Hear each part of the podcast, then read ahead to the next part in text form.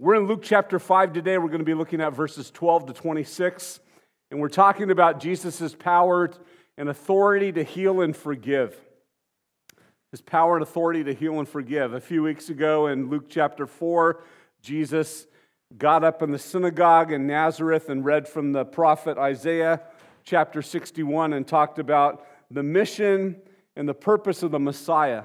And then when he had finished reading that, he said, Today these words are fulfilled in your midst, meaning that I am the fulfillment of this long awaited prophecy. Then he started going out and teaching and healing and casting out demons as proof that he was the Messiah.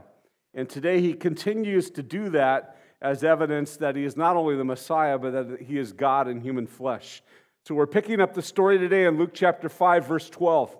This is what Luke writes for us. He says, In one of the villages, Jesus met a man with an advanced case of leprosy.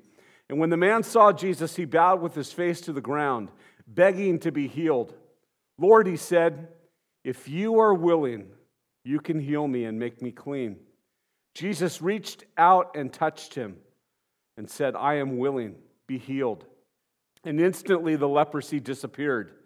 Then Jesus instructed him not to tell anyone what had happened. He said, Go to the priest and let him examine you. Take along the offering required of the law of Moses for those who have been healed of leprosy.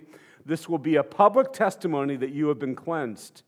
But despite Jesus' instructions, the report of his power spread even faster, and vast crowds came to hear him preach and to be healed of their diseases. But Jesus often withdrew to the wilderness for prayer. One day, while Jesus was teaching, some Pharisees and teachers of the religious law were sitting nearby. It seemed that these men showed up from every village in all of Galilee and Judea, as well as from Jerusalem. And the Lord's healing power was strongly with Jesus. And some men came carrying a paralyzed man on a sleeping mat. And they tried to take him inside to Jesus, but they couldn't reach him because of the crowd. So they went up to the roof and took off some tiles. Then they lowered the sick man on his mat down into the crowd right in front of Jesus. Seeing their faith, Jesus said to the man, Young man, your sins are forgiven.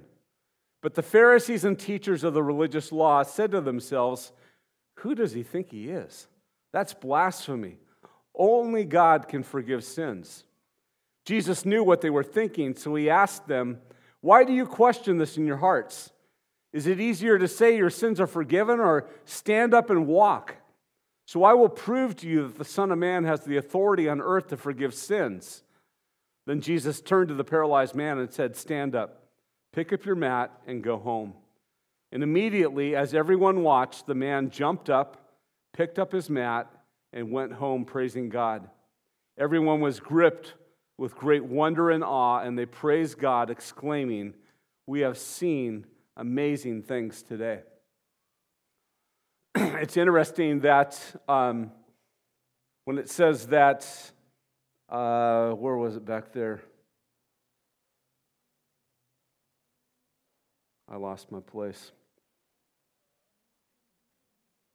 Oh, it says one day when Jesus was teaching, this second miracle happened of the, of the man with paralysis being healed. And Matthew uh, locates this miracle right after the Sermon on the Mount. So Jesus is coming down from the mountain by the Sea of Galilee after he has preached this three chapter Sermon on the Mountain. That's when uh, the context of that miracle takes place. So it's kind of interesting here. Just as Peter had fallen on his face for shame of his sinfulness when they were fishing, and Jesus said, Push out into the deep and throw out your nets again. Even though you fished all night, you've caught nothing I want you to go back out. Even though you've cleaned up for the day, you've washed the nets, I want you to, I want you to listen to me. I want you to trust me. And so they pushed out into the deep, and Peter obeyed the Lord and said, Because you've said it, Lord, I'll do it. And they filled two boats full of fish to the point that the nets broke and the boats were sinking. And at that point, Peter fell down before the Lord in shame for his sinfulness and said, Lord, get away from me, for I'm a sinful man. And in the same way, this leper, this unnamed leper, falls face downward before the Lord today in our passage because of his uncleanness. And the thing that came to mind for me this week is when's the last time that you fell to your knees or fell to your face because of the earnestness of your need. Has there ever been a time in your life where things were so bad that you just collapsed to the ground because of the earnestness of your need? Has there ever been a time as an adult that you did that? There are many times as kids where we did that and said, Mom, Dad, no, please. but as adults, it's another thing. Probably another way to ask the question is what would it take for you to do this? It would probably involve a life and death situation, most likely for many of us. I was reading this week about what Bible interpreters call second naivete. And the problem with reading the Bible is that so many times when we come to a passage, we're like, oh, yeah, I've read this story. Or I've heard this preached, and I, and I know that there's this and this and this point. And it's really difficult if you've grown up in the church or if you've been reading your Bible for long to always approach Scripture with new eyes and through a new lens. And one of the things that we do when we read Scripture is oftentimes we jump immediately to word studies or to theology, and we lose the emotion of the people in the text. We lose the ability to put ourselves in their shoes and to feel what they must have been feeling. Think about the desperation of this man that he falls down before the Lord. Who was this guy? It's interesting that he's anonymous. That speaks volumes. His name is not recorded for us because he's a leper. He was an outcast from society, from fellowship and community. but what was his story? Did he have a family at one point? Had he always suffered from leprosy, or had he lived a normal life for many years and then had everything taken from him because of this shameful, alienating disease? Leprosy in biblical times is quite a bit different than our modern day Hansen's disease. An advanced case of leprosy, as Dr. Luke here describes it, he knew what he was talking about. This was a, a severe case, involved the progressive decay of one's body arising from poisoning of the blood. The face and different parts of the body would get attacked and gradually disfigured and distended and destroyed until the sufferer became a hideous spectacle with literal parts of the body starting to drop off and fall and oozing uh, sores. Lepers were quarantined. They were alienated from fellowship and from community, and whenever they had to travel, they were commanded to walk on the opposite side of the road from everyone else. And as they would walk, to yell out, unclean, unclean. And I'm sure as they would yell that out, they probably in their hearts felt unloved, unloved, lonely, alienated, ostracized, all the things that they must have been feeling. They were seen as objects of God's wrath. And they felt this deeply because of the way that they were treated by other people. Maybe this is why the unnamed leper, although he doesn't seem to doubt Jesus' power for a moment, is very much unsure of Jesus' willingness. Ability and willingness are two different things. If you are willing, you can make me clean. I like his petition. He's one of the only people in Scripture that approaches the Lord on this level. I don't have any doubt that you have the ability. I've heard the stories of what you've done. And there is no doubt in my mind that you can heal me, you can make me clean. The question is are you willing? Will you be different than everyone else that I've encountered? And will you extend healing to me? This leper is wondering if Jesus will do what no one else has done. Well, I believe our passage this morning is a window through which we can see three, three very important things. I believe it teaches us at least three important things. And the first is the heart of God. I believe that our passage today speaks volumes on the heart of God. God's willingness is not about being backed into a corner and having to do something that he doesn't want to do. Willingness today in our world is pretty much equivalent to, well, I'll, I'll allow it, or, or consent, something that we permit with reluctance, something that perhaps we feel contractually obligated uh, to allow or fulfill, but there's not really desire or excitement or enthusiasm there. And yet, God's willingness in Scripture is proactive. It's not reactive, it's proactive. God is always taking the initiative because his heart is to seek and to save the lost. His heart is to be that great physician that the sick and the needy are so desperately looking for. We're reminded in Romans 5 8 that while we were yet sinners, Christ died for us. As Brittany said, we didn't have to clean ourselves up and make ourselves presentable, which is a joke, anyways, if we think about that. But God, in the midst of our sinfulness, reached out through the person of Jesus and proactively initiated salvation. And so Jesus' declaration of willingness was the same here as really saying, I care. I care deeply about you. You have value to me. I can't ignore your need because I'm invested in your well being. I can't go on and ignore you. I have to do something about this. And Jesus could have healed the man with a simple spoken word like he did so many other times in Scripture. But instead, he chose to compassionately touch the man as he pronounced his healing. And I was at Vons the other day in line getting groceries, and I'm, I was like, oh my goodness, what is that smell? And I realized there was a homeless person in front of me in the line who had definitely been wearing his jeans for a long time and done about everything in them. And it just was a strong, strong stench of urine. And I just thought, you know, as I was preparing this passage, I thought, this would probably be like me, you know, embracing this guy and saying, "Hey, how you doing?" and just you know bringing them close and just you know to come into contact with that. It's not something that your nature goes, "Yeah, hey, bring it in close." You know, you're thinking, "Keep your space," and that Jesus compassionately, lovingly touches this guy, even though his spoken word probably would have been enough. And so he's communicating not only that he has the power, but that he cares. God is the only one who can come into contact with impurity and cleanse it without himself becoming impure.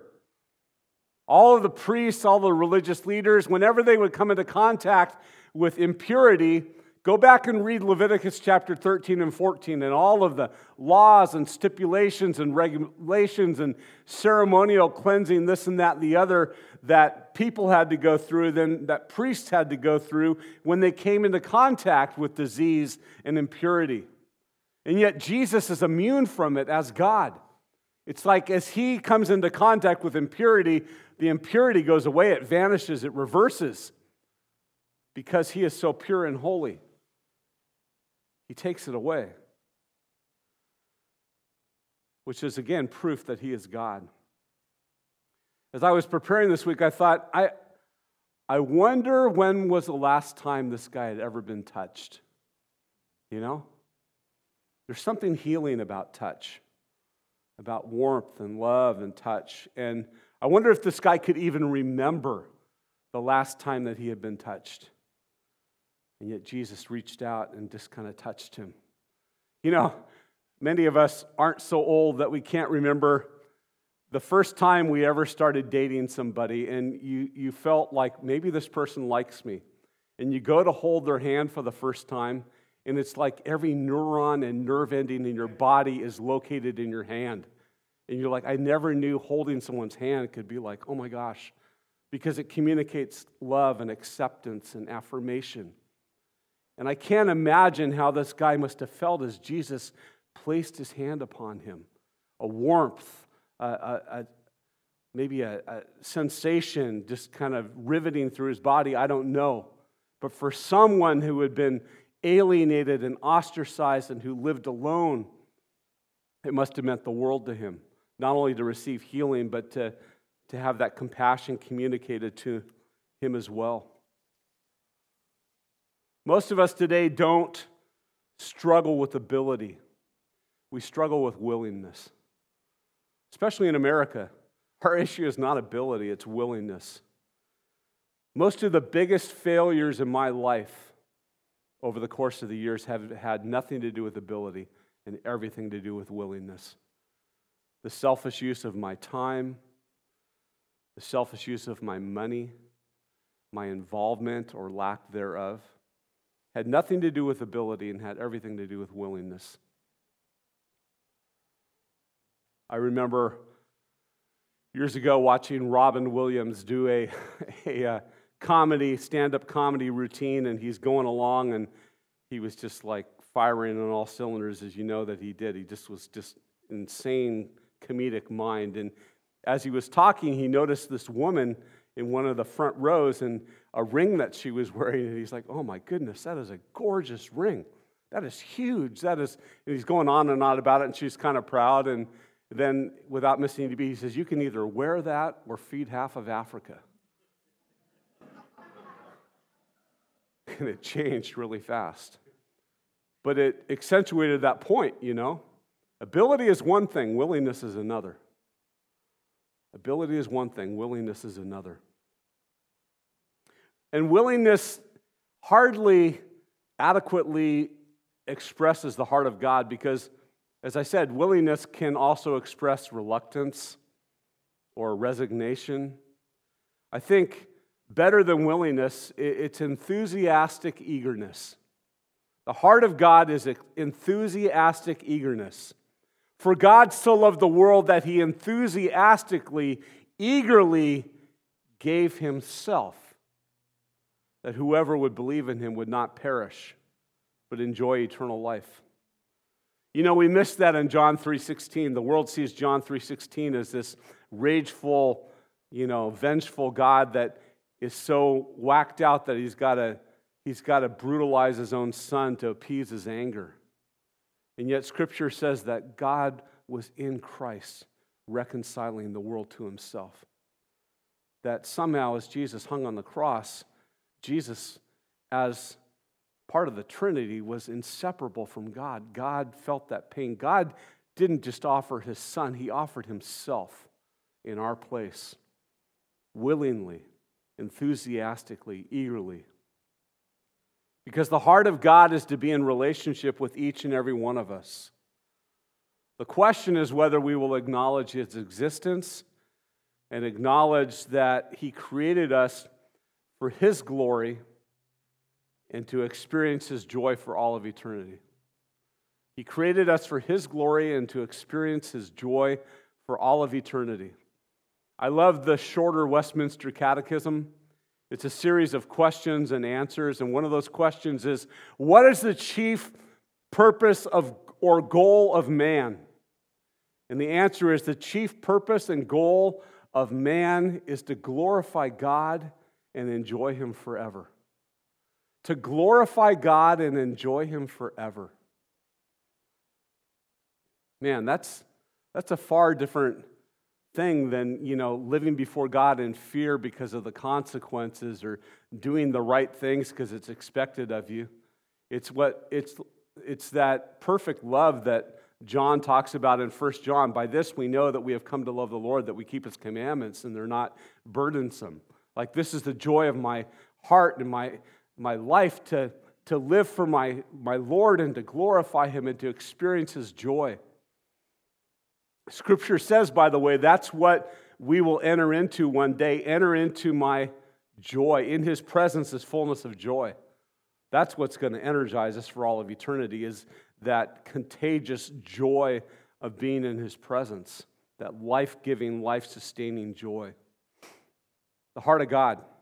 Well, the second thing that I see our passage teaching us is our greatest need. Our greatest need.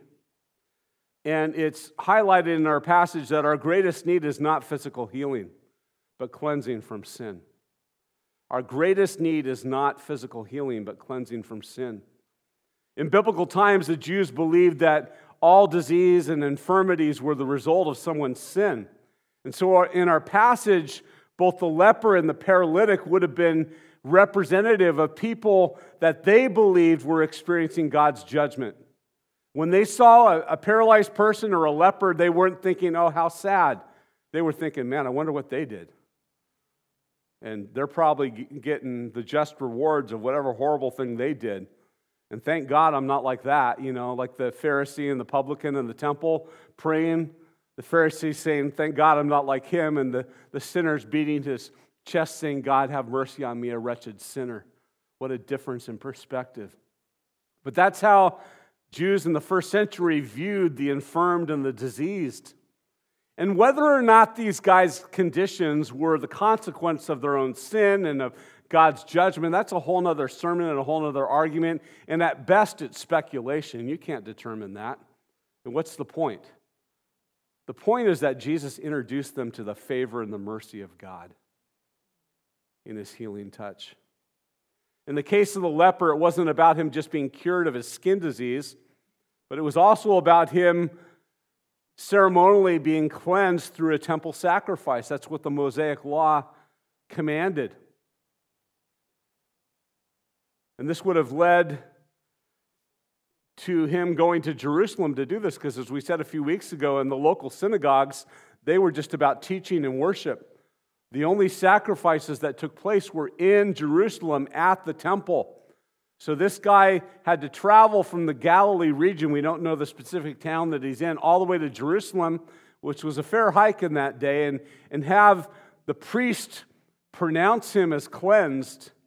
And think about the testimony that that would have spread. And you know it was a testimony because it says in our passage the very next miracle, by the time Jesus goes to heal the paralytic, it says that every, basically, every Pharisee and teacher of the law was present from Galilee and Judea and even as far as Jerusalem. Why? Because this guy went to the temple. And all the way to the temple, he's saying, Oh my gosh, I've been healed. This is a miracle. And the priest was pronouncing that and confirming that. Well,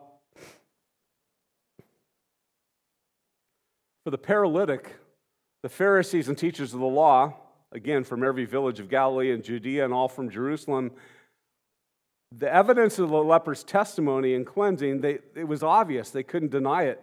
But they were critical of Jesus because they saw his healing of the man as misguided and short sighted. You know, you can heal this guy, but his sin put him in this position, and you can help him walk again, but his sin is going to lead him right back to that condition again. And that's why Jesus doesn't start off by telling them to stand up. He starts off by saying that his, his sins are forgiven. But they take issue with that too because that's pure blasphemy. Only God can forgive sins. We've mentioned this many times. You and I can forgive someone who sins against me, but I can't absolve someone of sins that they committed against someone else. Only God has that authority and power, and the Jews knew that. And so Jesus is doing something that only God can do. And so it's a lot easier to pronounce forgiveness than to prove it with a miracle. But Jesus does both. So I'm going to perform a miracle so that you know I not only have power over disease and infirmity and disabilities, but also that I have the power to forgive sins because I'm God. And so he does both.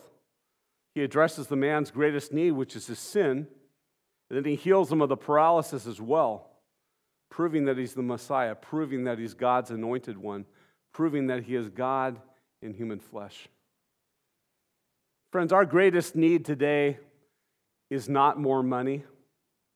It's not having a better job. It's not finding that perfect relationship that will make us so happy and fulfilled. It's not even being healed of what ails us. Our greatest need is to be at peace with God through Jesus Christ because our sin is taken care of. And we don't have to walk around in shame and guilt because we know the price has been paid. And that we stand in freedom before God because it's not held against us. Jesus has covered it with his death on the cross. That's our greatest need. and this is the only thing that brings us peace in the present and confidence as we face the uncertainty of the future. That it doesn't matter what we face in the future because we know that our life is held firmly and securely in the hand of God because He has given us salvation and no one can take it away. And so it doesn't matter what the future holds because we know what our, inter- our eternity looks like. And we know that we are protected by the sovereign care of God. Nothing can get to us except through His sovereign permissive will. And that's a secure, peaceful, confident place to be. Again, it, it's more than willingness, it expresses that enthusiastic eagerness. And I believe that's exactly what 2 Peter 3 9 is all about. God is not slow in keeping his promises, some count slowness, but the Lord is patient, not willing for any to perish, but for all to come to repentance. The critics back in even biblical times were saying, Yeah, right, God's going to come back. It's been a long time. I don't think God's coming back. They were saying that even 2,000 years ago. And Peter said, The only reason why God is delayed is because he's compassionate and he's patient. And he doesn't want people to spend an eternity outside of his presence, but he wants to bring everyone possible into the fold, into a loving relationship with him. Because he's not willing for any to perish, but for all to come to repentance. Well, the third thing that I believe our text is teaching us today is the opportunity before us today. Today is our opportunity. As I said in Luke 4, Jesus reads from Isaiah 61 in that synagogue in Nazareth where he grew up, and then he finishes reading it, sits down, and it didn't mean he was done. That's when the teaching began, because as we as we learned, rabbis would sit down to teach, they would stand to read the scripture, they would sit down to teach. And when he sat down and everyone's eyes were fixed on him, he said, Today the scripture is fulfilled in your very midst. And it's so interesting what Luke says in our passage in verse 26. Look at how our passage closes. And they were all seized with astonishment and began glorifying God. And they were filled with fear, saying, We have seen remarkable things today. It's no mistake that that wording is there. They are realizing this, this, this is it. What has been prophesied about and predicted is happening right now. Jesus is ushering in the last days. And I know last days doesn't seem like it when it's been 2,000 years now, but the last days began with Jesus because he is ushering in the kingdom of God. He is bringing the fulfillment of all the prophecies that predicted and foretold what he would do. And everyone was astonished because they were witnessing this long awaited day of fulfillment and prophetic promise happening through his, his work as Messiah. I love what Scripture says in the book of Hebrews. It says, Today, if you hear his voice, if you hear God's voice, don't harden your hearts. And the message of Scripture is today is the day to respond. James says, Don't act like tomorrow is something that you're entitled to. Don't say today or tomorrow we will go to such and such a place and engage in business. He says, For you don't know that your life is just like a vapor. Instead, we ought to say, If the Lord wills, tomorrow we will go to such and such a place. And like every day is a gift from God. Every breath that we take in is a gift from God. Nothing is to be assumed. And so today is the time to respond. And scripture continually says, Today, if you see God at work, today, if you hear God's voice, Today, if you feel that God is inviting you, speaking to you, today is the time to respond. Not tomorrow, not later on, but today. Today, in our passage, was the day that Jesus again was displaying his power and authority to heal and forgive.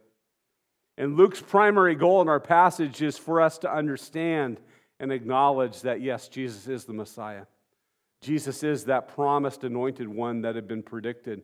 He's the fulfillment of that. He is God come to rescue mankind. That's his number one purpose and goal in our passage. Certainly, an appropriate application of our passage comes from understanding that as Christ followers, we need to reflect the heart of the Father. We need to reflect the heart of the Father. And I hope that one of the ways that we reflect the heart of our Father is by translating our ability into willingness. translating our ability into enthusiastic eagerness to meet the needs of those around us and to embrace the unloved and to heal those who are so desperate for the touch of God. We bear his image and his name. Will we reflect ability alone, or will we also reflect and demonstrate ability compassionately motivated by enthusiastic eagerness? I love what John says in 1 John chapter 3. We know love by this that he laid down his life for us, and we ought to lay down our lives for our brothers and sisters. But whoever has the world's goods and sees his brother in need and closes his heart against him, how does the love of God abide in him? Little children, let us not love with word or with tongue, but in deed and in truth. Let's pray.